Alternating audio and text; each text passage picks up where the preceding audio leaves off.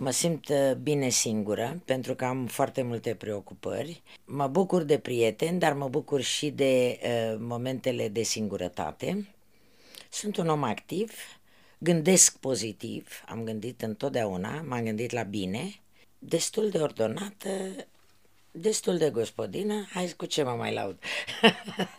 Cam așa. Ești nevasta perfectă. A, nu. Glumesc, A, glumesc, asta glumesc. Nu. Asta nu. Râdeam pe vremuri sângagica muzicii ușoare românești. Amintirea America este o amintire frumoasă sau Da, da, da, da. nu-ți pare rău că... Nu, pentru că uh, n-am venit cu bani de acolo, dar am venit cu foarte multe cuno- cunoaștere. Cum Să spunem Experiență și- knowledge. Knowledge. Mi s-a deschis foarte mult uh, orizontul minții. Și când am înțeles că nici eu, nici Virgil, Dumnezeu să-l ierte, așa-l chema pe... uh, Nu o să facem prea mulți puriși pe acolo, zic, bă, băiețel, eu mă duc acasă. În perioada când te-ai întors, a, fost, a urmat o perioadă de depresie, o, o perioadă de nefericire sau pentru cât, pentru cât timp? Vreo câțiva ani. A fost greu. uh, Tata a plecat în 94 dincolo. Mama a suferit și ea până a plecat și ea. Eu am făcut o operație mare, pe urmă bietul Virgil uh, a avut și el niște probleme în continuare. A fost o perioadă lungă și cred că fiecare familie, fiecare în povestea fiecăruia de viață există niște ani foarte grei care ne sunt dați ca lecție. Ce a fost greu a trecut, am învins uh, și am, uh, am ieșit uh, cu ajutorul lui Te-a, Dumnezeu ajutat, te-a ajutat credința mult în asta. cel mai mult.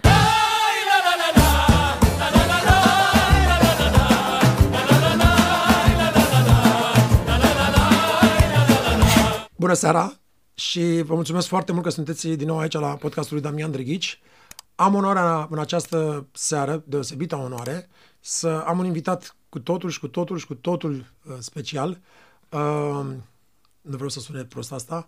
De când eram mic, și ea era foarte mică și tânără, uh, eram, am fost fanul ei dintotdeauna. Uh, am un mare respect și eu și familia mea față de familia ei și față de uh, tatăl dânsei, care a fost un mare, mare muzician.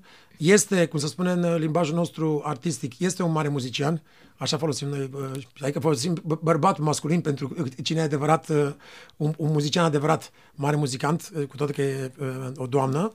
Și este o voce a României, actriță, un talent uh, incredibil și noi toți o iubim, o divinizăm și este, este poate unul dintre cei mai mari artiști pe care România i-a avut și are. Am onoarea să o am invitată pe Corina Chiriac. Wow! Nici nu știu cum să reacționez. Bun găsit! Propun să ne tutuim și la podcast, așa cum ne tutuim Eu în da, tu nu. realitate. Eu nu.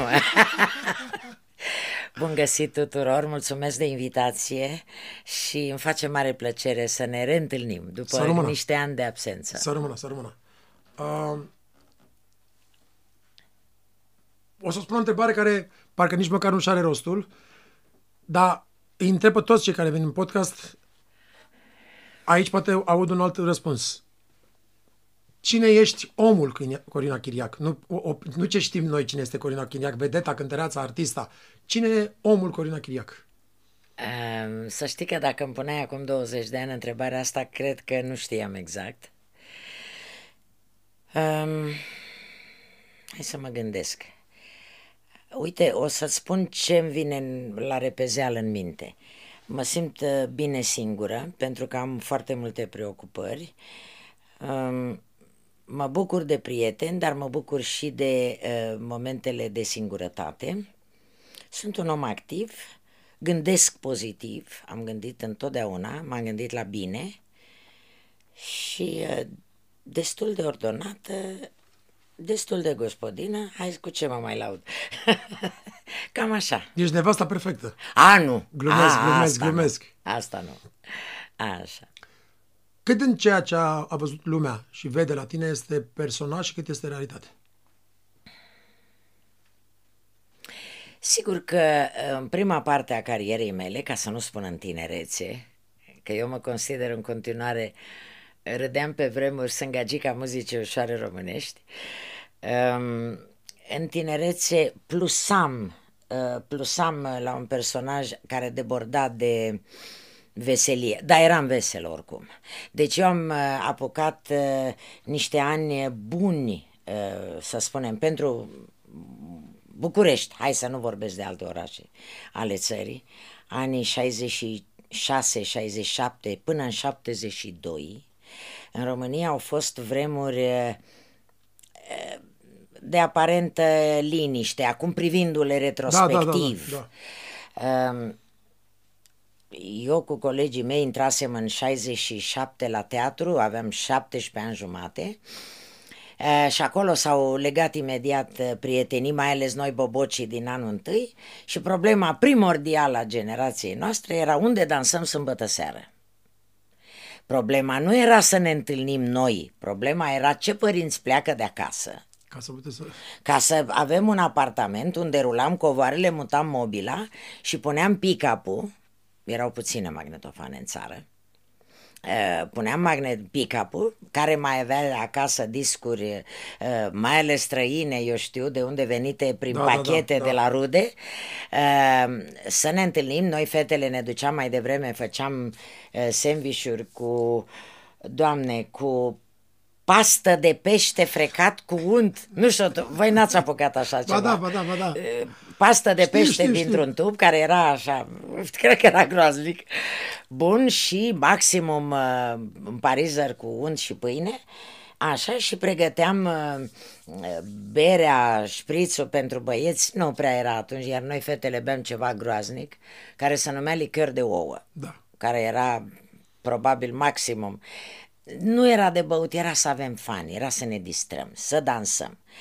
Mai ales că de-abia învățaserăm twist și trebuia să știi să... Fuh, și rock and roll și toate treburile. Și eu dansam cu plăcere. Mi-aduc aminte, într-o seară eram la un coleg al, al meu de la facultate, nu mai știu pe unde e, Decebal Curta al chema, care stătea pe la piața Galați și avea un apartament mare din ăla vechi unde îți deschidea ușile da, da, uși, da. și se făcea un, un living room mare. Acolo era genial că se puteau da toate mobilele deoparte și aveam o cameră numai pentru noi. Atât am dansat că am rupt o pereche de, de barete de la o sanda care era splendidă. Ehm, erau vremuri dulci în care noi studenții bucureșteni veneam din familii care aveau o situație sigură financiară. Nu eram copii săraci.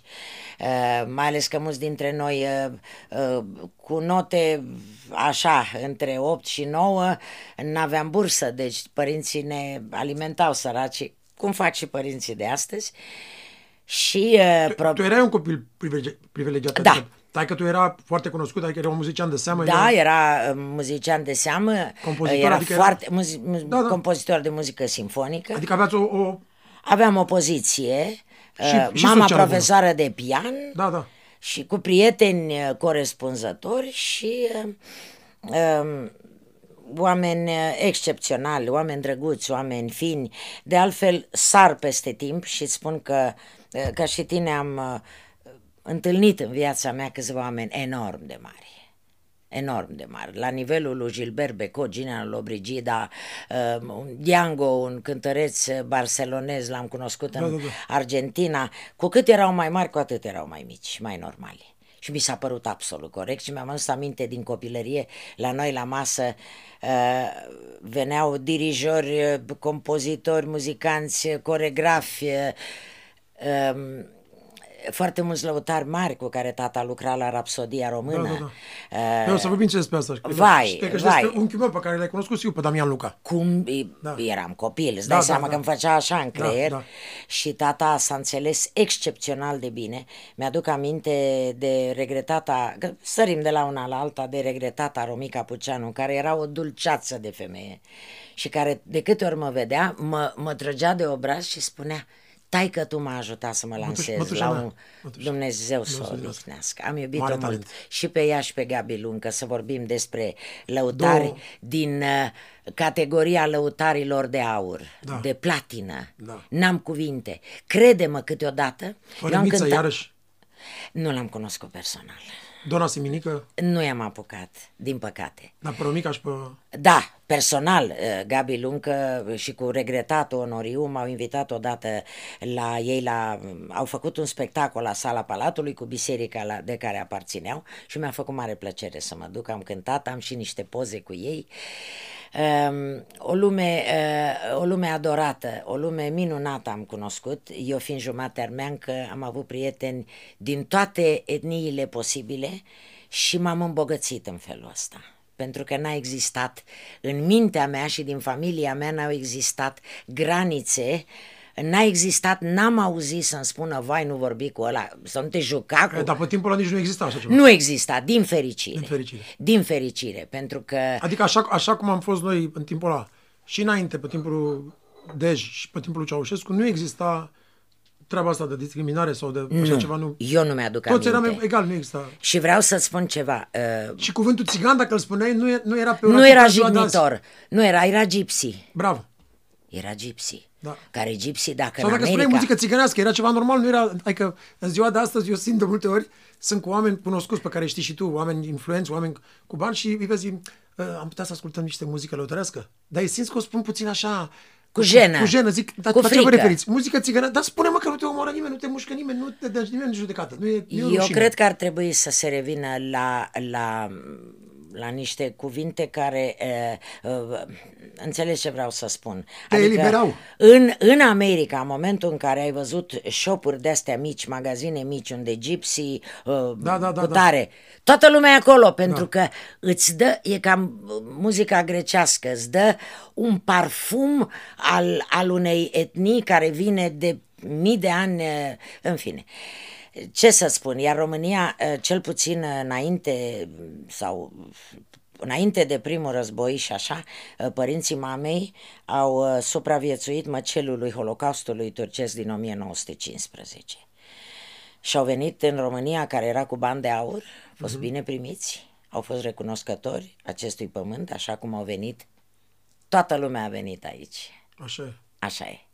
Aș, m-aș bucura ca e, tradiția asta a pământului, care văd că e, continuă, să nu dispară niciodată. Em, Așa ar fi grozav. Spunem, crescând, uh, și pentru mine care știu, adică uh, regăsesc foarte multe s- similități în, în, în faptul că întrebarea mea era cum a fost să crești într-o familie de muzicieni. Știu, pentru că și eu am crescut într-o familie de muzicieni. Exact. Uh, a existat aceeași greutate pe umeri ca la noi unde trebuia să înveți muzică, adică nu exista altceva. Da, un pic. Dar adică nu- nu- nu- nu Un nu pic. într-o altă familie să spună, mama, ai vrea să fii doctor sau pilot sau ceva? Nu, trebuie să faci muzică, asta, adică asta era... Da, nici nu. Și mi-aduc aminte că am văzut odată un film pentru copii care nu era cu desene animate și uh, am venit acasă, avea o temă foarte agreabilă, muzicală, am venit acasă, cred că aveam vreo 5-6 ani, încă nu uh, cântam la pian, niciodată n-am cântat bine la pian pentru că am mai spus asta, degetul mic și degetul mare sunt prea scurte, de-aia eu m-au dat la vioară Am înțeles. care mi-a plăcut foarte mult. Ce am regretat nu e că n-am putut să cânt bine la pian, e că n-am putut să cânt la chitară, mi-ar fi plăcut. Pentru că degetul ăsta nu poate să ajungă nicăieri. Da, da, da. Nu, nu se poate, Corect, pe ca poziție. griful ghitării exclus. Um, și am venit acasă și cu un deget am, am uh, uh, după ureche, am repetat melodia din film. Și tata, Dumnezeu să-l ierte, care era un haios, era un clar. bărbat frumos ca tine, înalt, solid, și a zis, asta mică are ureche muzicală, bravo! Adică din doi părinți ce muzică vrei să iasă? Și ce să fac, fizică atomică? Uh, Da, uh, știi care a fost presiunea cea mai mare? Um, A a venit mai târziu, în momentul în care mi-am dat seama că Cine fata e? lui Mircea Chiriac Da. Asta era următoarea întrebare. și că eu Cred că era greu trebuie pe să- umeri, nu? Uh, era greu pe cap. Adică, uh, nu numai că n-am voie să-l fac de râs pe tata, dar scorpionul din mine a zis, stai puțin, dar eu ce fac? Adică depinde a fi doar fata lui cutare, pentru că mai văzusem niște băieți și fete Da, da, lui da, cutare, da, da, da, da. Și care Pe ajung să nu facă care- nimic doar... pentru că i-a complexat Da. situația. Uh, și m-a speriat chestia asta. Sau mulți ajung, ajung să aibă o carieră, dar fiind în continuu copilul lui cutare. Lasă-mă să luăm că e fat, băiatul, fata lui cutare. De exemplu, uh, doamne, cum îl cheamă pe producătorul ăsta, pe D- Douglas, Michael Douglas, care este un actor minunat, da? Are ghinionul că e Kirk băiatul Douglas. t- lutasul. Da. Kirk Douglas. Și cât de mult a făcut el, totuși cred că a fost prea, prea mare. Prea fost legendar. uriaș. Uriaș. Și e greu. Și totuși, Și totuși a, a, a, a, a avut niște realizări da, uriașe, corect. corect. asta este, e, Dar dacă ai mă... văzut fisul care a ajuns săracul e la, e la închisoare sau ceva sau are niște probleme. Băiatul lui, al lui Michael Douglas. A, nu N-a făcut știam. niciodată carieră, da. Și e, e închis la închisoare, vindea O, droguri sau ceva. Doamne, da, uh, cred că, cred că uh, dacă e să vorbim despre destin, uh, e o încercare foarte grea a destinului să ai părinți celebri, mamă sau tată. Iar dacă sunt amândoi, E și mai greu. Mă rog, mama nu era atât de celebră, dar, de exemplu, tata fusese coleg de conservator regal cu Ion Voicu, care venea des la noi. Oricum, oricum, uh, uh, acum vorbim în termenii noștri muzicanțești. Dacă maica ta ar fi fost boccie, n-ar fi fost cu taică tu. Mă mă refer muzicanțești, ai înțeles? Am Că înțeles nu mai ce conta cât de spui. frumoasă era. Era sunt sigur că- splendidă. Da, da, da, dacă n-ar fi cântat destul de bine, nu cred că el ar fi fost cu ea. Exact. Că la noi, în momentul când te... Știi despre ce Știu, vorbesc. știu. Era, e, e, e, ea ceva, îl e, e înțelegea. ceva doar de meseria noastră, care e greu Mai de mult înțeles. decât atât, era o relație atât de caldă între ei, încât uh, tata scria, sigur, direct cu, în, în, cu penița pe 32 de partituri, pentru cine Înțelege. Uh, înțelege. Adică, să le explicăm la oameni, partiturile pentru o orchestră întreagă au 32 de portative. Și afară de linia melodică a solistului, mă rog, Trebuie să spui așa, orchestrația pentru fiecare instrument. în fiecare parte. instrument e în altă cheie. Sigur că tata făcea parte dintre uh, compozitorii care scriau cu penița direct, uh, nu făceau ciorne, scriau direct.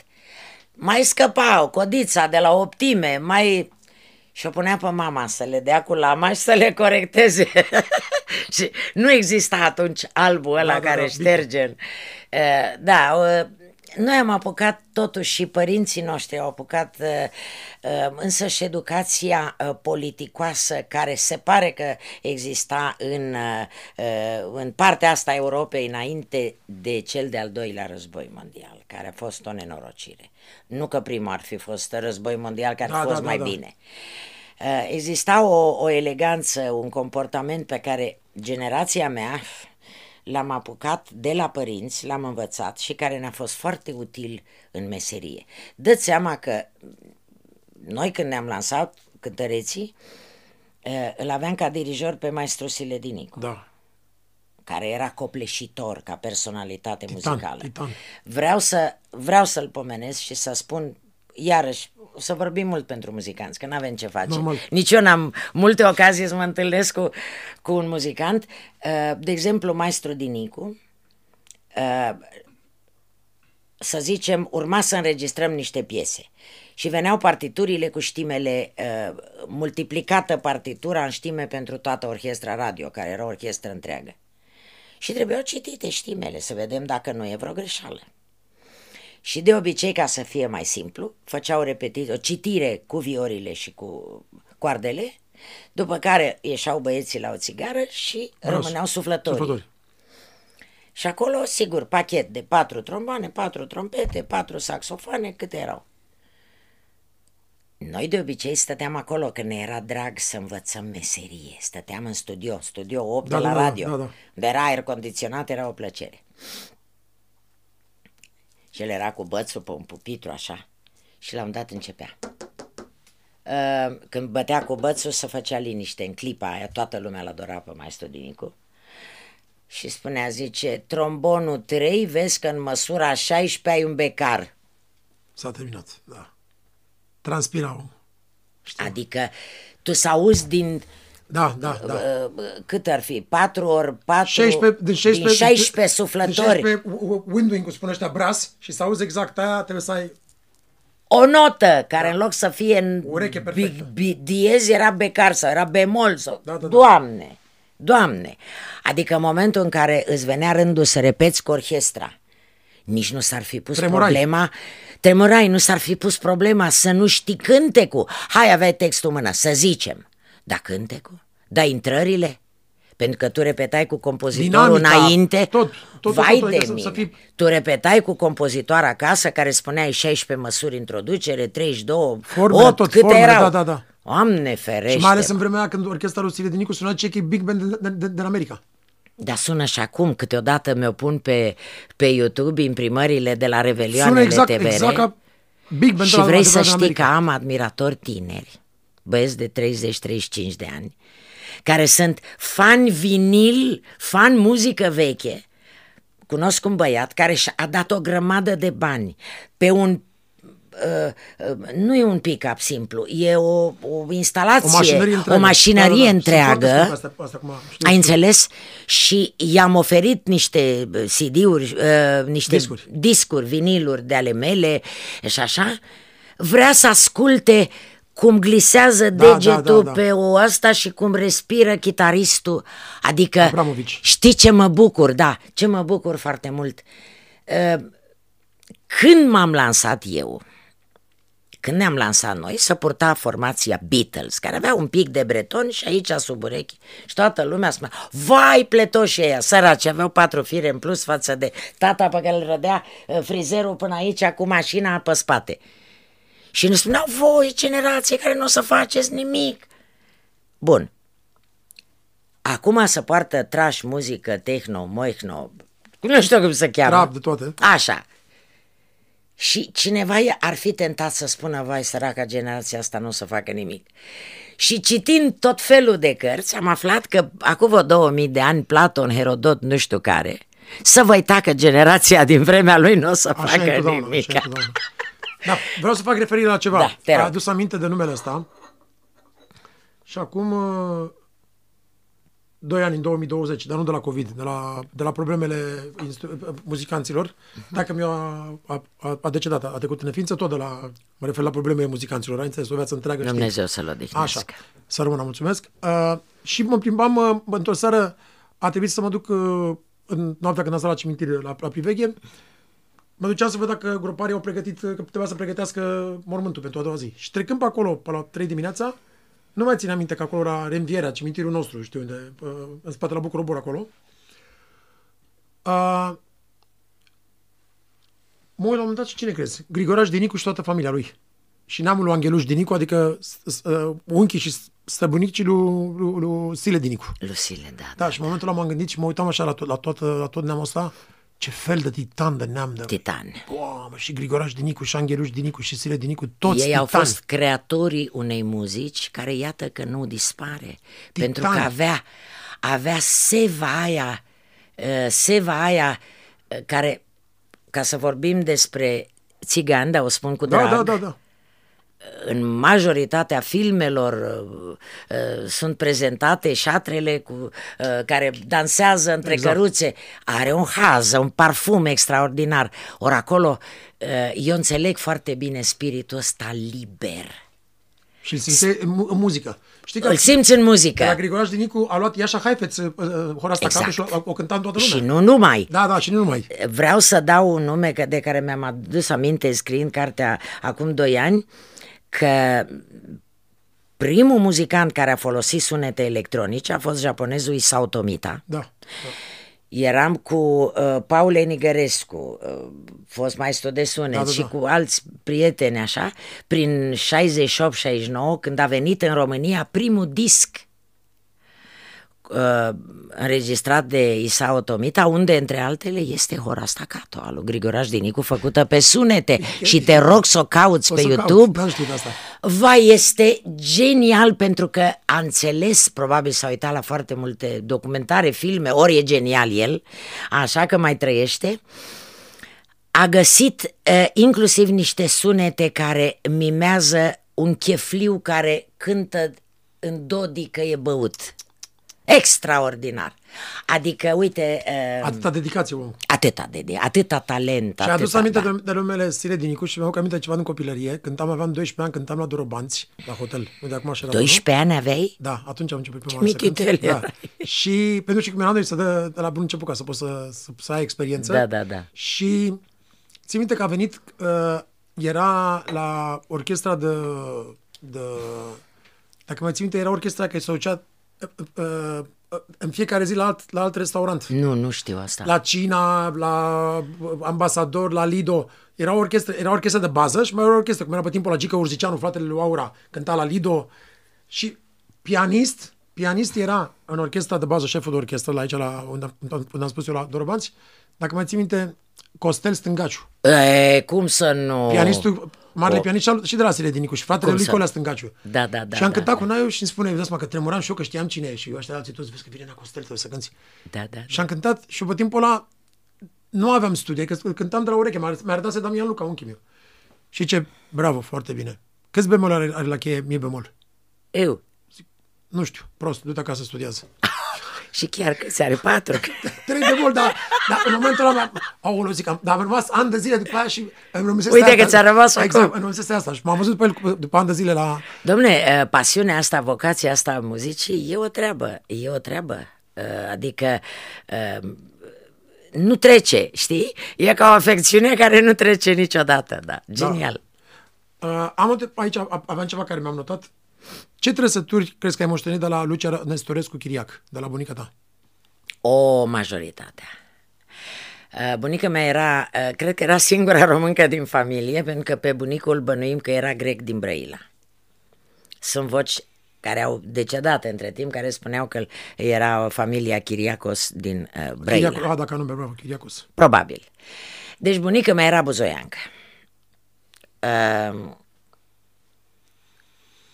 nu vorbim de aspect, deși am moștenit de la ea, uh, ea umbla foarte dreaptă. Umbla dreaptă. Uh, era uh, genul de româncă uh, frumoasă ca ținută. Era frumoasă și la față, dar avea o ținută. Toate fotografiile ei până la bătrânețe era dreaptă, uh, era mândră de ea bine, ea zicea, zice, eu sunt vrâncioaie de-a lui Ștefan cel Mare, deci dacă o întrebai pe ea, ea făcuse istoria României, dar era mortală. Uh, probabil ai văzut, uh, n-am avut suficiente cuvinte să o laud pe bunica mea, pentru că a fost singura bunică pe care am cunoscut-o. Mama lui mama a murit când mama avea șase ani. Ah, deci, da. Deci n-aveam cum. Um, era guralivă, era vorbăreață, era harnică, era um, uh, șefă. Era șefă. Deci ea ținea cheile, ea discuta cu lăptarul, cu oltenul care venea la poartă. Eu i-am apucat pe oltenii care veneau cu, uh, uh, cu brânza de vaci în foi de, de viță proaspete și lapte și, doamne, ce bunătăți, ouă, nu mai spun săraci cu ce ori fi venit până la București. Deci... Um, și ea a fost, uh, trebuie să mai spun un O lucru. influență mare asupra ta, nu? M- uh, Da, dar târziu mi-am dat seama. Uh, Ea a fost cea care a, a adus uh, din partea tatălui talentul muzical. Pentru că ea a făcut pensionul, așa era atunci, pension de fete la Buzău și la pension uh, avea o plăcere deosebită să-mi povestească mie și uh, la două verișoare să ne povestească ce însemna pensionul. Nu era la școala mixtă, cum învățau ele să coasă, să Da, da, da, da. gătească, Să, să poarte la masă, să nu vorbească față de cei mai în vârstă și toată treaba. Și uh, cele care uh, aveau talent cât de cât se așezau la o pianină și învățau să cânte mâna dreaptă, mâna stângă de pe partitură. Și am avut, uh, până, până târziu au avut în familie, bine, pe urmă tata și-a cumpărat un pian pe care l-am donat compoz- uh, conservatorului Ciprian Porumbescu. Ce frumos. Acum uh, Andrei Tudor și cu George Națis Cântă pe uh, el. cântă pe între alte piane, dar mi-a făcut Ce, plăcere. Steinway sau ce? Un Steinway cu coadă scurtă și cu uh, octave mai Ce frumos. puține, pian de studiu, pian Da, de da, da, casă. da. Da, și mi-a făcut plăcere să-l donez pentru ca să fie pomeniți ai mei. Doamne ajută. Mi-a deci, făcut plăcere. tatăl tău, uh, dirijor al Orchestrei Populare Radio. La început, Da. da. Și după aceea? Uh, După aceea la Rapsodia Română a colaborat cu mai multe ansambluri populare, uh, după care a devenit, uh, mai târziu uh, a devenit uh, lector, asi- cum- nu știu cum se cheamă, uh, profesor asistent de uh, armonie și contrapunct la conservator. conservator. Dar asta a făcut-o mai târziu pentru că între timp a făcut muzică de filme, a scris două balete, uh, a scris o lucrare pe care uh, el era mare iubitor de București. Am încă în... uh, Era născut în București ca și mine.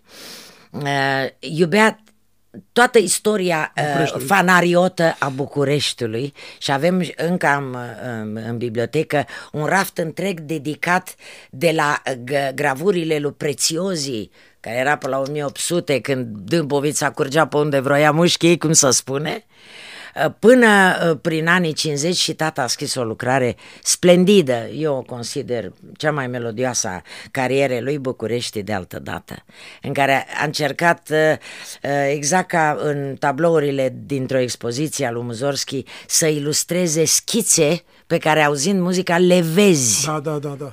Cu flașnetarul care Da, trecea da. pe stradă, cu lăptarul care striga. Deci, cu... în lumea uh, muzicanților și familia mea, lumea lăutarilor, an- ansamblul Ras- Rapsodia a avut uh, foarte mulți muzicieni de acolo, și de, adică și de neamul meu, pe Damian Luca și pe Maria Pietraru, pe fostul lui Adunase nevastă. pe cei mai buni. Da, Exact.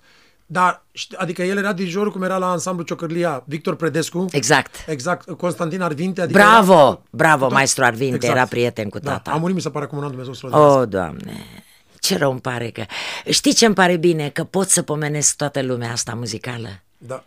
Mă leagă de ei toată viața mea, toată cariera, toată cariera, pentru că pe lângă faptul că tata acasă punea, de exemplu, câte un disc și îmi spunea ce e asta, recunoaște-o. Să nu fi știut, bine, le învățam, sigur că da. Dar după aia mă ducea cu el, plus că el a mai făcut un lucru uh, bun pentru vremea aia. Lua câte o temă populară sau lăutărească Și o- o reorchestra și o și o- reorchestra Știu asta, da, da. pentru, uh, pentru simpfonă. Rapsodie sau Da, pentru uh, primul lui servici la radio, Orchestra Populară Radio. Da. Care și pentru el uh, târziu îmi spunea că a fost o școală utilă. Da. Pentru că învăța, toți lăutarii, uh, toate- învăța de la lăutari Da, da, da. uh, Stilul, m- stilul, stilul și floricelele și toate da, astea. floricelele pe care el nu le știa, de unde să le Normal, știe normal. de acasă. De lumea clasică. Din da, da. Uh, care că sunt sunt trăsăturile pe care le ai de la taică tu din punct de vedere muzical? Și Numai de ca la mama. influența lui. Și de la mama. Da. Amândoi uh, uh, iubeau uh, muzica uh, muzica uh, s- simfonică, sensibilă, uh, uh, nu știu cum, dar tu înțelegi ce vreau să spun. Adică nu neapărat uh, uh, gălăgie, nu neapărat Șostacovici, ca să vorbim în înțeles. termeni. Da, da, Uh, preferam Melodios, Debussy, light, am- am înțeles. Fore, Da, da, da, da. adică Iertați-ne, facem o emisiune pentru muzicanți. Vă rugăm frumos să ne iertați că Mergem acum și la rar mă celelalte întâlnesc lucruri. cu cineva cu care Da. spun deci și eu nu ce. Eram, nu eram pe Da. partea de Stravinsky și Sostakovici și Greu. Prokofiev și asta. Eram pe partea de muzică light. Muzică light, Exact. Debussy, Claire Exact, de da, da, da, Lune, da, da, de Tchaikovsky, astea, da. da. Sigur, bineînțeles, Mozart, apropo de Mozart, um, îmi pare rău că astăzi nu știu cine mai apreciază ce o să spun eu, pentru că astăzi cânti o melodie și computerul îți scoate Notele. notele. Sigur, uh, între câteva călătorii pe care le-a făcut tata în, în Europa, a fost la Salzburg și s-a dus la casa lui Mozart, bineînțeles. Și a venit de acolo foarte supărat și bolnav. Zic, aoleo, de ce ai pățit?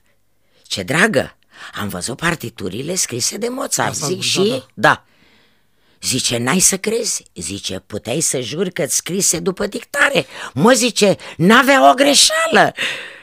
Zic, de geniu, știi? N-avea o greșeală, deci uh, Oraz, e păcat că dacă, s- sper că nu se pierde. Știi, uh, urmăresc uh, din anii 90 fel de fel de documentare și unele uh, discută despre faptul că într-o zi scrisul se va pierde. Și, scrisul, și scrisul normal, nu doar scrisul de muzică.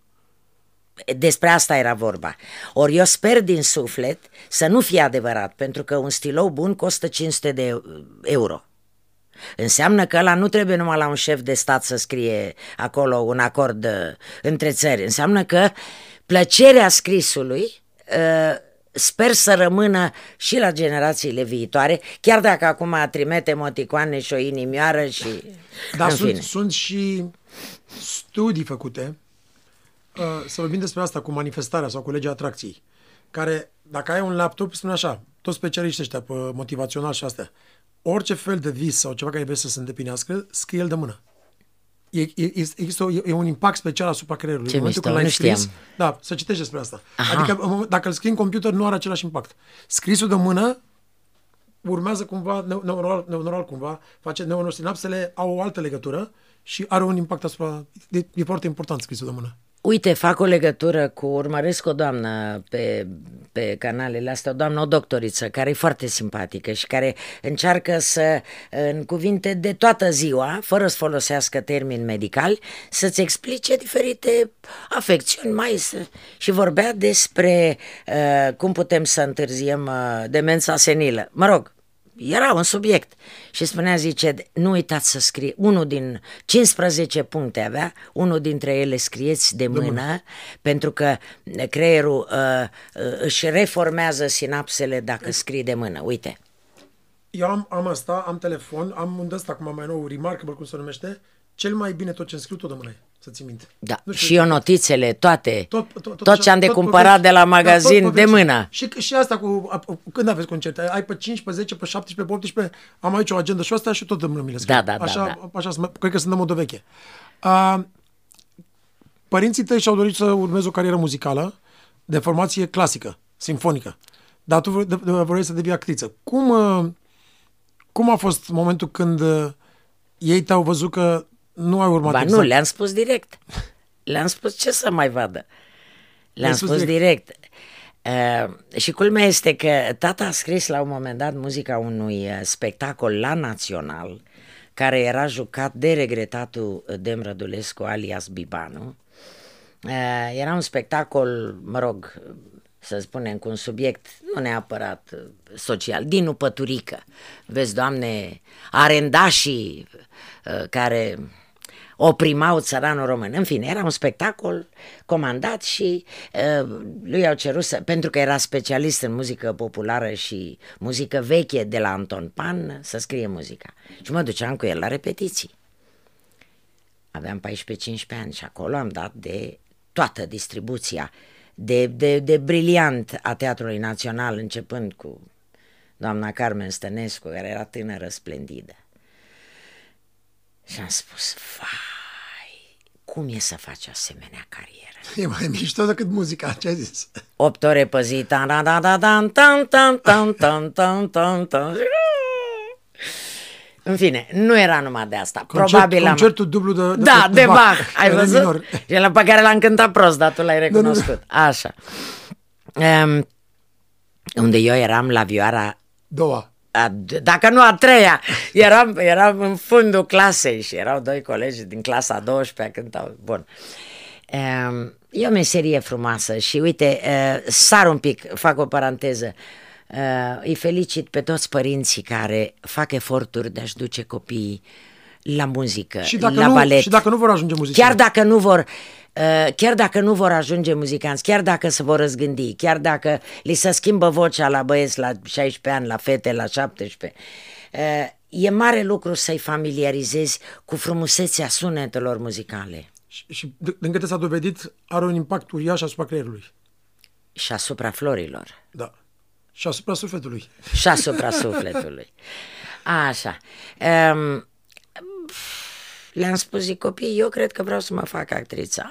Aoleu, prișniți, Da, da. cuvânt. E, noroc că tata a fost e, un băiat extrem de deștept și a spus, mă, tăticule, e, încearcă. M-a lăsat să încerc. M-a lăsat să să-mi încerc drumurile e, drumurile, am zis Nu, ți- bine. nu, nu ți-a tăiat-o. Nu. Nu mi-a spus niciodată n-ai voie. Nu mi-a, mi-a spus n-ar trebui să faci așa pentru că. Sau există, undeva el avea dreptate. Uh, o carieră de muzicant, în, de, eu zic muzicant, de muzician, ok, de orice care are treabă cu muzica. În acele vremuri, când intrai din școală într-un serviciu și apoi ieșai la pensie, aveai viața asigurată din punct de vedere financiar teoretic și ca actor. Tot poleafă până la pensie. Problema a fost când le-am spus că vreau să mă fac cântăreață și a spus, a, asta e culmea. Păi dar ce faci cu asta? Vocea te ține câțiva ani. Tu ai totuși o diplomă universitară. Bun, ai făcut teatru, ești actriță, intri într-un teatru. Așa era mentalitatea vremii. Dar nu m-au oprit, nu mi-au spus. Uh, Pe vremurile alea mai era tot muzica înțelește vorbind, da, dar la tine era diferit, adică tu veneai într-o familie de muzicanți și asta și era diferit pentru muzicieni. când spuneai că vrei să fii cântăreață, mai era și alte lucruri care... Da, da, da, da, da, da, da, da, da, da, da, știi. Ala era primul lucru. Da, adică în loc să te poziționezi într-o femeie serioasă, Exact. te poziționezi într-una neserioasă. Din fericire Dumnezeu să ierte și de asta îi iubesc și îl- îi pomenesc Au în fost de acord, nu? permanență. Au lăsat fruntea în jos și au Nu s-au spus, tăiat. bine, nu, nu mi-au tăiat niciodată. Nici când am plecat, nici când am plecat mai mulți ani. Uh, mi-au lăsat loc să zbor, să întind aripile. Uh, din fericire, n-am avut eșecuri grave, dar cred că și în cazul ăla m-ar fi iertat. Oricum eram singurul copil și eram și fată. Adică un pic de răsfăț, nu? Erai mai mult uh, preferat al lui taică tu fiind. Da, da, da. Da, și mai da, bineînțeles. Oh, categoric, categoric. Dar uh, culmea este că uh, cu tata mă încontram, el era taur, eu scorpion, deci fiecare trebuia să aibă ultimul cuvânt. Și totuși uh, la el trăgeam pentru că el era etalonul, adică mă uitam în sus, zic, pe statuie, pe soclu. La statuie pe soclu mă uitam, știi? Mama era genul de femeie cu minte,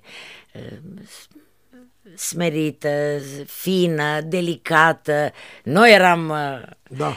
Da, Dumnezeu să ierte. Îmi Dumnezeu face să mare ierte. plăcere să-i, să-i pomenesc. La, la steaua nume, la steaua fără nume, ție ți-a venit de asta să te înscrii sau cum? Cum a fost? Um, în 1967, când am intrat la teatru, o fată care era deja studentă în anul 2 sau 3 căuta printre noi bobocii anul întâi um, studenți doritori să facă figurație la teatru și la televiziune.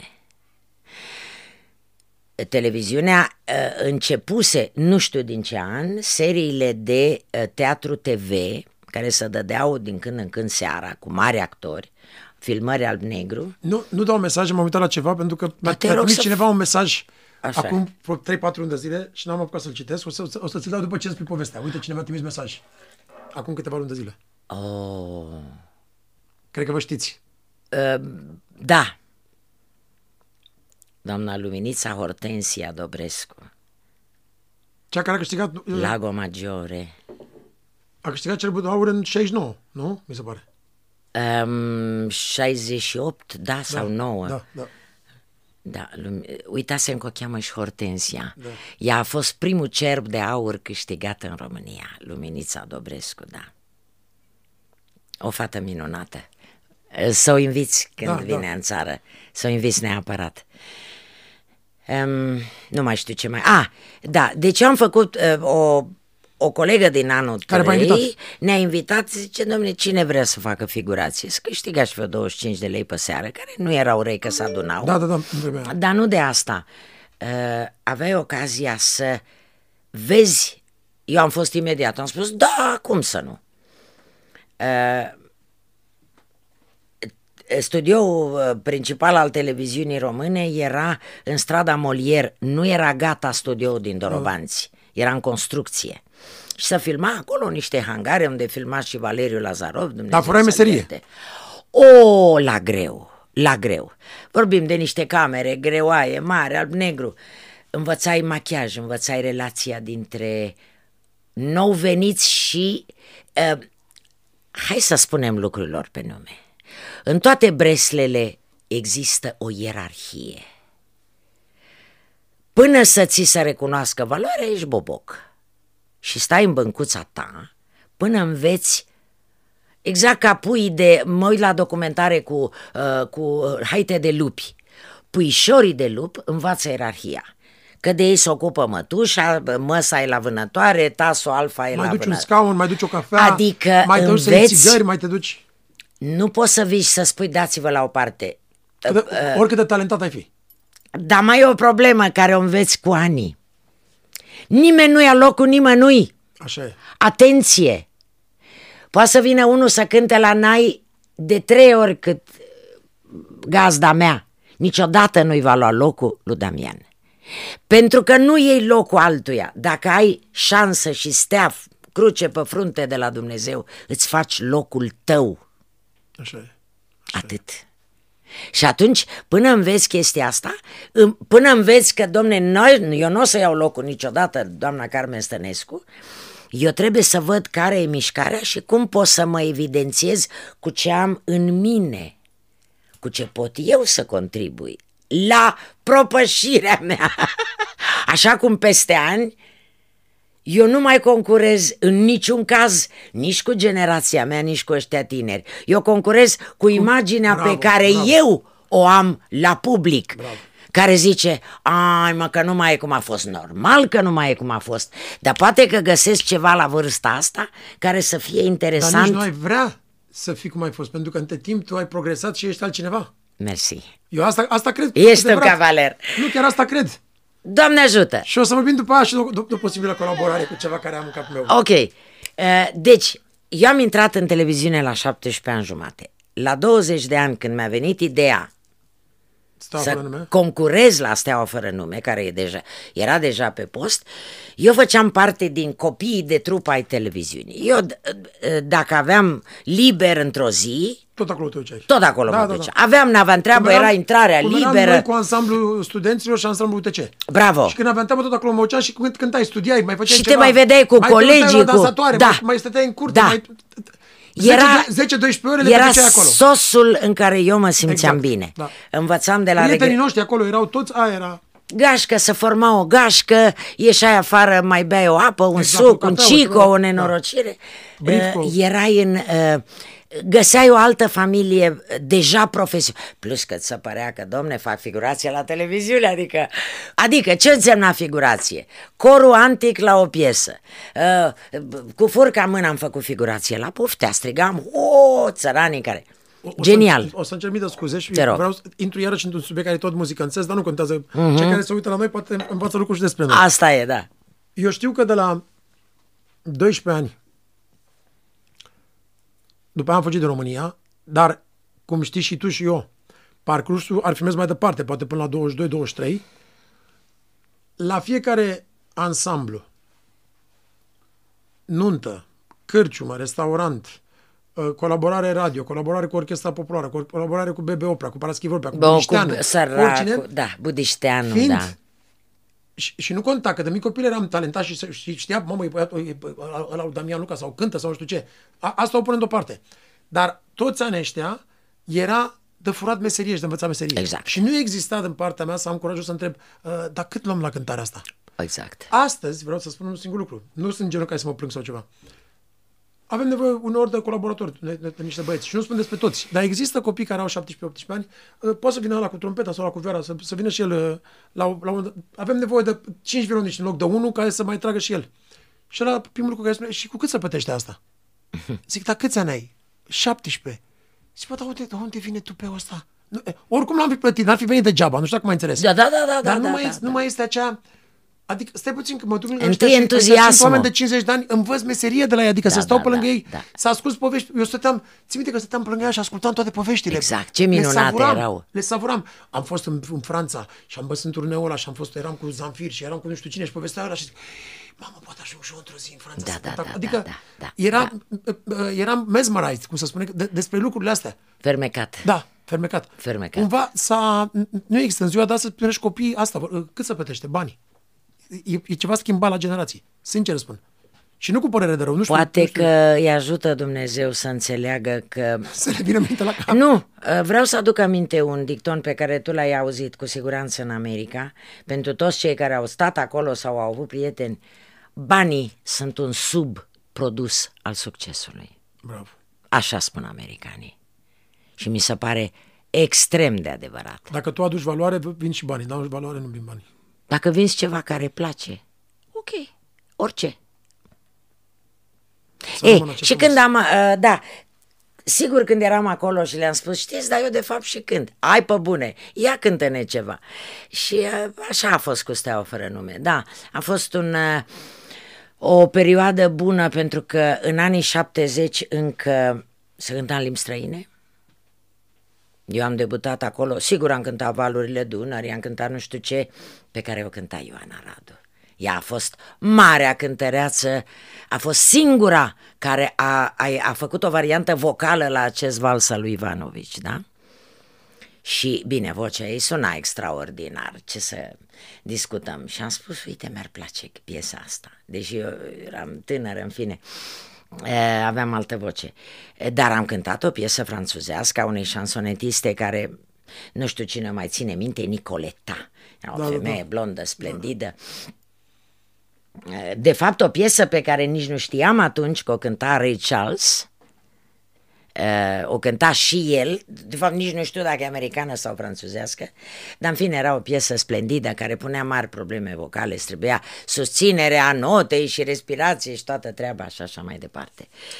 Uh, a fost, uh, au fost ani buni până în 72 când după o vizită în Corea... A schimbat lucrurile. S-a făcut o revoluție culturală. Nea Vasilic a schimbat totul. A da. schimbat, a dat din aripioare și a spus de mâine... S-a terminat și atunci s-a închis da, totul. Da. Știu, toată lumea vorbește despre asta. Din ce an te gândeai să fugi din România? Uh, nu mă gândeam. Eu, dacă am... Eu am bătut foarte mult lagărul socialist. Uh, așa cum am povestit și în carte, peste tot să trăia mai bine decât la noi. În special Polonia, Cehia, da, numai... Ungaria. Fără comparație. În Ungaria n-am cântat așa de mult, am fost invitat, am fost de două, trei ori, dar am stat mult în celelalte uh, uh, țări de foste democrate și sigur că te întreb, băi, cum ar fi să rămân aici? Nu o iei în serios, mai ales că era tot plus minus cam același lucru, chiar dacă orașele erau mai uh, la vest. Uh, Ehm, deci nu m-am gândit să fug. Ehm, când urci pe scările unei cariere care îți oferă mult, nu vorbim de bani, vorbim în primul rând de vanitate. Vanitatea de a deveni cineva e mare. Și este un drog la care foarte greu să renunță. Uh, deci nu mă gândeam să fug, dar ajungând uh, cu o invitație profesională în California, în 88, sigur că toată lumea a sărit, uh, oamenii drăguți din comunitatea din Los Angeles, cei care mă invitaseră în fine, pe mine, pe regretatul Dumitru Fărcaș, uh, au început să mă invite la Malibu, la cutare, la restaurante, pește, carne. Când ai ajuns acolo, de România acolo, cred că era ca Ava. Altă planetă, altă planetă. Plus că vorbim despre o țară cu palmieri, cu ocean, cu fără păi iarnă. Mi s-a părut cu... mie când plecasem deja în Grecia, am stat din 90 până în 97, 96 în Grecia, pe Berkeley și am ajuns în 98, la 97-98 în LA și era, da, în 88, era din filme, adică și da, da, aici direct. Da, adică uh, sigur te duci la Praga, te duci la Sofia, la Moscova, dar uh, ceea ce îți oferă ca priveliște uh, uh, Oceanul Pacific și palmierii și coasta. Și Beverly Hills, toate Adică nu are legătură cu Europa, în primul da, rând. Da. Nu e că vorbim, vai, America. Nu, e un loc aparte. Cum o fi probabil Florida și toate da, da. Uh, coastele astea minunate ale planetei. Uh, acolo uh, mi-a venit ideea, zic, cum fac eu să, să mai stau pe aici, să... Nu, pentru că acasă nu mai vedeai nimic. Uh, Totuși, tu, tu erai, adică din punct de vedere succes, aveai tot succesul aici în Nu-mi lipsea absolut nimic. Nici bani, nici succes. Dar aveam 38 de ani și zic, totuși eu ce fac, mă îngrop în, în România? Pentru că nu bănuia nimeni că va cădea zidul Berlinului nimeni, la un da. an distanță. Nici nu strecea în cap că Era bătută put... în cuie că așa o să fie pentru totdeauna. Până murim. Da. Și atunci simțeai nevoia să Era faci... sigur că o să murim noi, dar nu ei. Da, da, da, da, da, da. da. Uh, în, Strada Speranței a scris-o în 80 și cât? A scris-o regretatul Vasile Veselovski, Veselovski. cu versurile lui Puișor Maximilian, soțul Stelei Popescu, în 83, 83. în primăvara lui 83. Dar mesajul de acolo era deja cu... Măi, că ai, spus, ai vorbit despre asta cu strada uh, speranței. Da, mesajul uh, era al regretatului Puișor care le scria lui Stella și lui Bănică, ulterior Stella și Arșinel, le scria texte cu șopârle. Adică nu vorbim de un textier care scria doar flori, poezii și... Uh, pentru că, cu mesajele lui subliminale. Vreau, da, vreau să mai, să mai specific un lucru din nou și din nou existau pe vremea aia uh, două feluri de, de uh, cântece antipatizate. Unul era cântecul patriotic și unul era cântecul politic. Ale politice erau puține, dar le detesta toată lumea în schimb. Alea patriotice erau confundate cu alea politice și atunci erau urâte și alea. Dar trebuiau niște textieri care să știe să scrie țara mea cu ochi frumoși, care era un cântec foarte frumos al lui Petrică Mihaescu, Dumnezeu să-l ierte. Muzical vorbind era Melodia splendid. era frumoasă, dar, dar versurile erau... Mă, nu erau foarte rele, că de fapt îți lăudai locul. Mai patrios ca americanii care își laudă Corect. uh, America de la coastă la coastă cu munți și cu văi. Uh, dar erau, uh, în fine, ori Puișor Maximilian era președintele tuturor șopârlelor. Și mi-aduc aminte, mergeam me- mereu la Stella, de ce? Pentru că lucram cu ei la grădina Boema. Nu numai eu, Margareta Păslaru, Stella eh, Enache, nu știu, care eram în București și care ne duceam pe 190 de lei pe seară pe spect- la spectacol, mergeam la Boema, care era un eveniment bucureștean. Grădina Boema, generația mea și poate chiar o parte din a ta își aduce aminte. Că nu mai există nici ca locație, s-a Corect, construit ceva pe, peste ea, da. Um, mi-aduc aminte, așa și mergeam la Stella pentru că ea, av- având relații cu uh, foarte multă lume, primea casete video și ne uitam la filme. Bun. Și într-o seară, nu mai țin minte, după masă ce era, m-a chemat Vasi, zice, vină la Puișor să scântăm ceva. Era și Stella și o grămadă de prieteni de-ai lor, Nicușor Licareț, organistul, Da, da, da. fostul director al Filarmonicii, Ateneului, da. că vorbim de plecați dintre noi. Și biroul lui Puișor era, cum intrai în apartament, era pe stânga, era o cameră rezervată cu o pianină unde Vasi s-a așezat la pian. Și noi stăteam în ușa camerei, parcă văd în picioare 3-4 persoane. Nu mai știu, Vasi ne-a cântat cu text, cu tot, melodia. După care Stella a făcut o pauză, Dumnezeu să ierte pe toți. Zice, și tu crezi că piesa asta o să treacă la viză? Măi, au trecut de atunci atâția ani, 30 ceva de ani. Nu, 40. 40. Care 30? Eu cu aritmetica sunt La anul 40. da, 40 de ani. Um, Eu sunt convinsă, voi muri cu convingerea, că toți tovarășii sau tovarășele care au văzut textul ăsta, S-au prins. nu numai că s-au prins, a zis, "Uf, bine că zice cineva ceva, pentru că oricine putea să spună, bă, textul ăsta nu N-avea e cum să fii despre prost, Ionel și Marioara care să iubesc și paharul plin de amar. Dar știi ce îmi pare rău? Că e la fel de actual după 40 de ani. Cu mici diferențe când ne-am umflat noi mușchii așa, în fine. Să nu intrăm în supărări, că eu am zis că gândesc pozitiv. Da, cum și la Dulcan, să rămână și îmi, îmi pare bine că ai făcut uh, referirea asta la, la, la piesa asta, cum și la Dulcan, cartea, ce le-a spus? Au fost mulți care și-au dat seama despre ce era vorba, dar a trebuit să o treacă pentru că era, era, era nevoie. Era, Era nevoie, de, de, de, un, de un aer nou. Da, eh, era nevoie, întotdeauna e nevoie de cineva eh, care să scoată uh, sâmburele din cireașă, știi? Să uh, Toată durerea aia, să- Ori durerea, ori o altă idee într-un curent filozofic, vine unul și spune, da, dacă cu tare e adevărat. Și ăia care gândeau, dar n-aveau curaj să verbalizeze, zic, opa, Așa aha, e. așa Mai e, e unul, mai e unul știi, ca noi. mai e unul ca mine. Uh, și așa mai departe, am putea vorbi despre multe. Spune-mă în America, te rog, deci ai ajuns și te-ai decis în turneu că nu mai te întorci.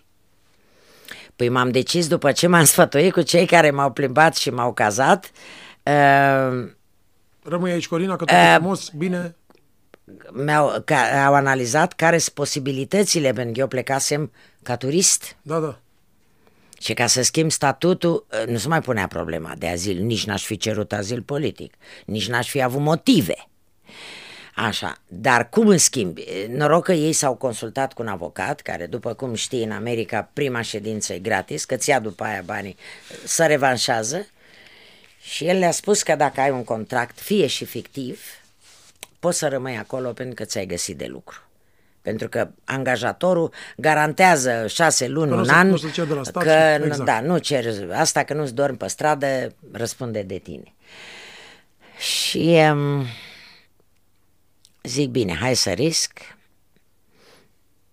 E foarte lungă povestea, dar uh, îi Varianta mulțumesc lui scurtă. Dumnezeu, varianta scurtă. Uh, Mi-au propus uh, o familie care m-a adoptat, de fapt trei familii m-au adoptat, așa, o familie care um, pe care i-am iubit la fel ca pe ceilalți, ok, așa, uh, mi-au propus un, o poziție de administrator de proprietăți. Așa. Zic, ce e? și am stat cu ei de vorbă, m-au dus să-mi arate, am vorbit. Uh, Sunt foarte mândră de faptul că am reușit să fac chestia asta. Pentru că a fost o reconversie profesională cu totul neașteptată Da. care n-avea nicio legătură cu nimic din ce văzusem în familie sau făcusem vreodată până la 39 de ani. Și a fost excelent. Am primit două, am și le păstrez două scrisori de, de recomandare din partea patronilor blocului unde, unde lucram, care îmi trebuiau și la birou de emigrare unde îmi depuneam mereu Restaurante nu erau dosarul. atunci, nu era uh, Transilvania sau Dunărea, încă nu erau. atunci. Uh, nu exista aeran la New York, cred. Da, dar după aia a deschis și în LA cineva, Transilvania. Uh, da, era un restaurant românesc, am uitat cum se chema, unde am cântat cu regretatul Drăghici, Constantin, Constantin Drăghici, Drăghici. cu George Rotaru, Da, cu George Rutan. așa, uh, cu uh, Radu Goldiș la chitară. Da, care e tot acolo care și e tot, tot acolo. Și tot administrează blocuri. Da, Suntem și prieteni, el. m-am cunoscut cu el la început Pentru când că am e o ajuns acolo. meserie care îți oferă o casă, un salariu, apartament mobilat și... Și ce chitarism are, un chitarist E, foarte... excepțional. Are vapor, acum săracul, nu îl plângem. Așa. Și e, Otilo era la baterie, un băiat din, uh, din Ardeal. A fost o gașcă foarte drăguță. Am uitat cum îl chema pe organist, care era tot din Ardeal. E, Cinci au ani fost în ani America. frumoși, 5 ani, da. 88-93, Da, 94. 94. Te-ai și căsătorit acolo? Da. M-am căsătorit cu un băiat frumos. A trebuit să venim înapoi. Aici ne-am despărțit amici. Și uh, mi-a părut foarte rău când am auzit. Uh, era însurat a patra oară când am a închis ochii. A făcut un infarct, a căzut 62 de ani, un brat de băiat. Ce păcat. Îți... Dacă ar fi să să o punem în, uh, într-o pungă a amintirilor, amintirea America este o amintire frumoasă sau Da, da, da, da. nu-ți pare rău că... Nu, pentru că uh, n-am venit cu bani de acolo, dar am venit cu foarte multe cuno- cunoaștere. Cum Să Experiență spunem și- knowledge. Knowledge, bravo. Am, am acumulat, uh, m- am dorit să învăț limba engleză. Am făcut și curs intensiv de ăsta la școală. Uh, am dorit, bine vorbeam și cu studenții, cu chiriașii, cu...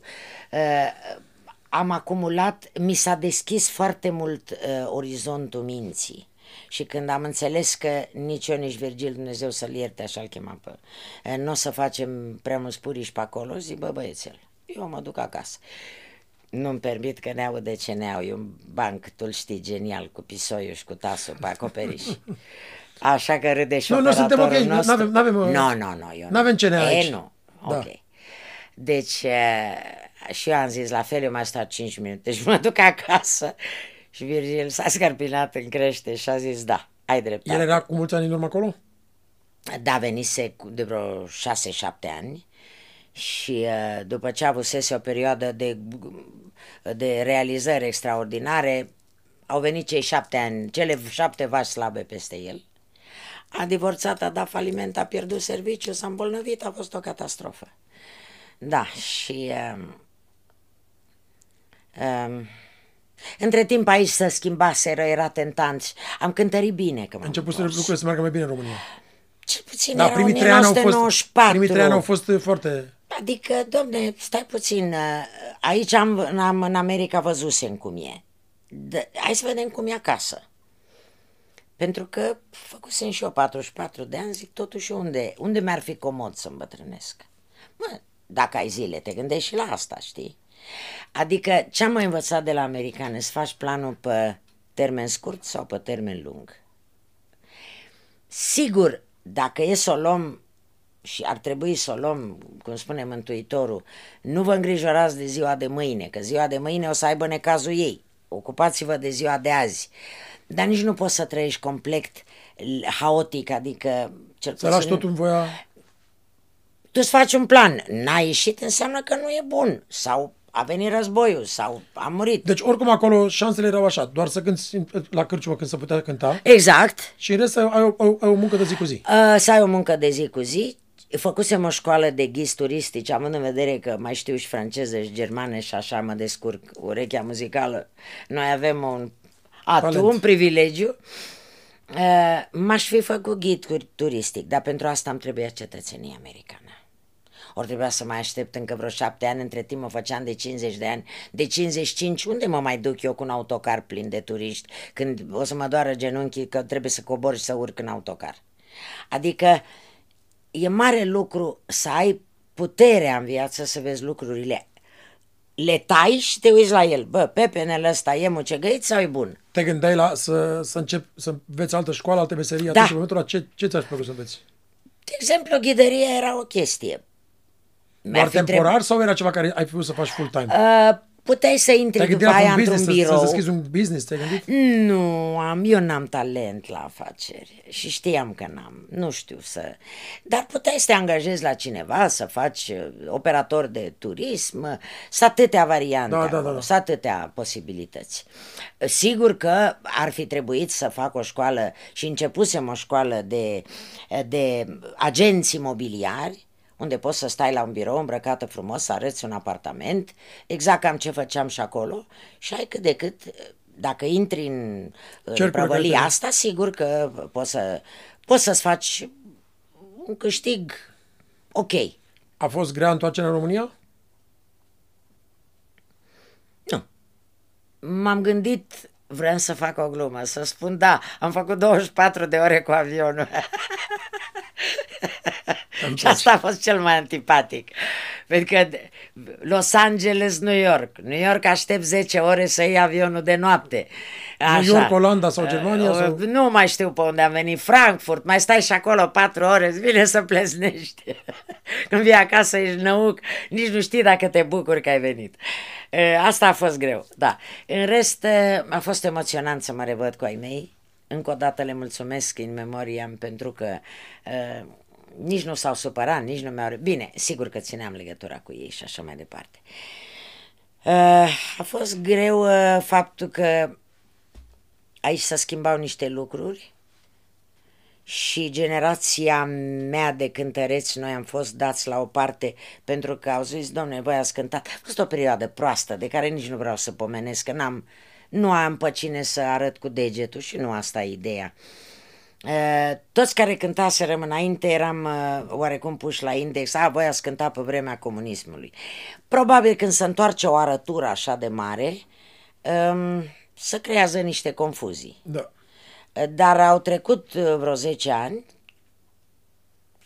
15 de la Revoluție, și cineva a zis, stai bă puțin, dar unde sunt ăia?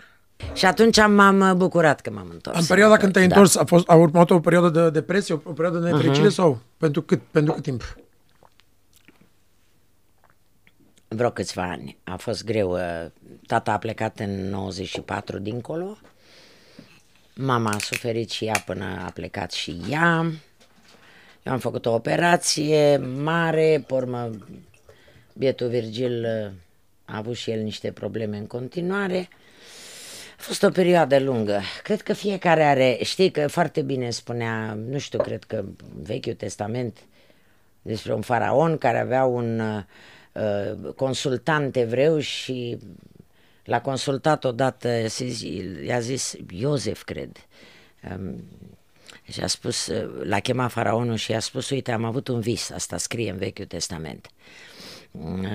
Am visat că mai întâi mângâiam șapte vaci grase care pășteau și pe urmă le-au slăbit și am, s-au înlocuit cu șapte vaci slabe și consultantul evreu, ridicat din uh, sclavii evrei din Egipt, uh, i-a interpretat visul și i-a spus o să urmeze șapte ani de abundență fă provizii de grâu, de aur, de grâu în special. Eu știu ce mai puneau ei la vin, ulei, De tot. așa. Uh, pentru că o să urmeze după aia șapte ani grei și uh, într-adevăr așa a fost. Uh, Și când a început foametea în toată zona mediteraneană, Egiptul a câștigat pentru că împrumuta pe toată lumea cu, cu primea aur în schimbul unei ocale de grâu. de grâu. Și cred că fiecare familie, fiecare în povestea fiecăruia de viață există niște ani foarte grei care ne sunt dați ca lecție. Da. Profesorii Ca lecție. Profesorii noștri. Sunt profesorii noștri. În primul rând înveți să reziști, să străbați, să învingi. Uh, Îți dă Dumnezeu o putere de care, pe care tu nu știai că o ai. Exact și înțelegi, e foarte bună vorba aia Dacă ți-ar populară. povesti cineva înainte despre aia, ai spune, eu nu, nu o să pot să fac fața niciodată. Și după aia când treci prin ea, nici ție nu-ți vine să, să crezi că faci față. Așa e? Uh, Foarte bine spune vorba aia populară că sătulul nu crede celui flămând. Flămând. Până nu dai cu capul de o greutate, nu ți-e milă de altul. Ori legea fundamentală a creației lui Dumnezeu e iubirea de aproape. Aproape nu înseamnă numai uh, colegul nostru operator, înseamnă tot ce Tot e ce- viu pe planetă. Am o întrebare. Până la, până la plecarea în America, ai putea, și îmi permis să, să te întreb asta, nu te superi pe mine, ai putea să, să te consideri o privilegiată? Adică era Da, tot- da, orice vrei tu și orice se întâmpla. Mai în primul rând găseam unt. O să râdeți, Da. uite, râde colegul, dar nu e de râs. Uh, g- Mergeam uh, cu colegii și cântam la avicole pe țară pentru dezosate, care voi nici nu știți ce sunt alea. Dezosatele însemna carne de pui dezosată la caserolă albă de plastic în țiplă care se Ca trimitea afară. direct la Da, export. Da, da, da. Și noi aveam doar tacămurile. Noi aveam doar tacămurile. Da. Da. Nu erau numai dezosate, n-aveau nici piele, n-aveau nimic, erau carne macră, că era pulpă, că era piept. Nici nu discutam de gâturi, gheare, nici n-aveau alea. Să tăiau, să trimiteau la magazine. E, sigur că da, făceai parte dintr-o, dintr-o elită artistică de care erai conștient, dar greutățile erau aceleași. Da, și iubită de toată lumea așa. Deci, în momentul America, după, după 38 a început, au început greutățile și după aia când te-ai întors, în România au început greutățile. Mă, mă refer, aici fac referință la ce ai spus tu mai înainte, că atunci când a început viața să... Da, eh, greutățile erau altele. În primul rând, eu nu mai aveam obligația, eh, venisem cu o mașină bună și așa mai departe. Eh, Am avut, am avut întâi un Volvo eh, la mâna a doua, pe care l-am dat pentru că avea tracțiunea pe spate și eh, eu în California nu condusesem pe, pe, pe iarnă. Normal, rom. Nu știam cum e să... Cum e iarna. M-am vârtit odată cu Volvo într-un tramvai și o mașină, de am zis, nu mai îmi trebuie. Așa. Uh, Greutățile erau altele, era o reacomodare la... Și am trecut prin... Dar nu vreau să mi-aduc aminte despre asta. Uh, Ce a fost greu a trecut, am învins uh, și am... uh, Am ieșit uh, cu ajutorul lui Te-a Dumnezeu ajutat, te-a ajutat credința mult în asta. cel mai mult. Cum ai ajuns la credință? Ăsta era următorul... Îți propun să facem o altă emisiune despre, Despre credință. credință. Da. Pentru că am multe să-ți povestesc și avem multe de vorbit și n-aș vrea să fușerim în trei cuvinte. Um, îți spun așa pe scurt de tot, printr-o minune de care n-am niciun merit. M-am vindecat peste noapte de o răceală foarte gravă la Ierusalim pe drumul crucii. E impresionant. Și vreau, aș vrea să vorbim odată, dacă timpul îți permite, um, despre asta, pentru că, uite, n-am venit cu cartea, pentru că n-am vrut să uh, acaparez... uh, Aici eram la următorul lucru, că știu că și duhovnitul era Arsene Papacioc. Da, primul, primul meu duhovnic uh, serios. Uh, am scris o, o carte care mă bucur că Superbă, place. superbă. Te-ai uitat Superbă. în ea? Superbă. Mă bucur mult că place la lume. Asta e bucuria mea cea mai mare. Um, minuni trăite și chiar sunt minuni trăite. Uh, uh, sper că le-am scris pe toate pentru că sunt foarte multe mici uh, continu, ele continuă să se întâmple. Uite, n-am, n-am aici o fotografie, dar când o să mai vorbim o dată despre credință, știi, Dumnezeu îți dă câte o... Din când în când îți aduce aminte că El e făcătorul de minuni. De exemplu, am venit de la biserică de Florii cu a nu știu câta coroniță de salcie sfințită. Și am pus-o pe perete lângă o icoană, pe o cruce de lemn românească. Cât a trecut de la Flori? Că suntem la început de iunie. O, aproape două luni. E verde. Măi, e încă verde. Adică toate celelalte coronițe, încet, încet, s-au îngălbenit, s-au scat, le-am pe toate. Pe unele le-am, le-am uh, fărâmițat frunzele și am făcut o pernă cu, da, cu de asta da, da, eco, miros. știi? Da. Am, am umplut un puișor cu frunze de mentă, cu... nu mai miros toate între timp. Mă uit la ea seara, îmi fac rugăciunile, e verde. O să-ți fac o poză să ți-o trimit. Extraordinar. Fără explicație. Dacă ar fi să-i mulțumești cuiva pentru tot parcursul tău, cine ar fi? Mm-hmm. Să știi că am o listă foarte lungă la care nu pot mulțumi unei singure persoane. Începând cu părinții mei, bineînțeles, continuând cu profesorii mei, părintele Arsenie Papacioc, care a fost un mare ghid spiritual al meu, mulțumindu-ți și ție că m-ai invitat, mi-e foarte greu să mulțumesc unei singure persoane. De-a lungul vieții înseamnă că la fiecare etapă a fost altcineva care... Coafeze, croitorese, profesori, colegi, oameni care mi-au dat mâna pe gheață când alunecam iarna. La vârsta asta le mulțumesc absolut tuturor și mă rog pentru binefăcătorii mei vii și adormiți, mă rog sincer pentru ei să li se răsplătească tuturor um, pentru binele făcut. Ce frumos! Cred că asta este una dintre concluziile cele mai um, importante ale vieții cuiva. Uh, nu numai să lași loc de bună ziua, dar să, să faci un bine care va fi pomenit mai târziu uh, dincolo în viața veșnică. De-aia aș vrea să nu să nu uh, minimalizăm subiectul spiritualitate, pentru că eu chiar am ce să spun. E atât de, e atât de profund și atât de mare. E atât de profund. Și uh, uh, mai ales când ajungi la ca mine la o maturizare a ideii de spiritualitate, uh, cred că e păcat să nu uh, lași în urmă uh, câteva concluzii și câteva concluzii mai mari. Să rămână, mulțumesc. Am să scând ceva dacă vrei. Mi-ar face mare plăcere. Să rămână.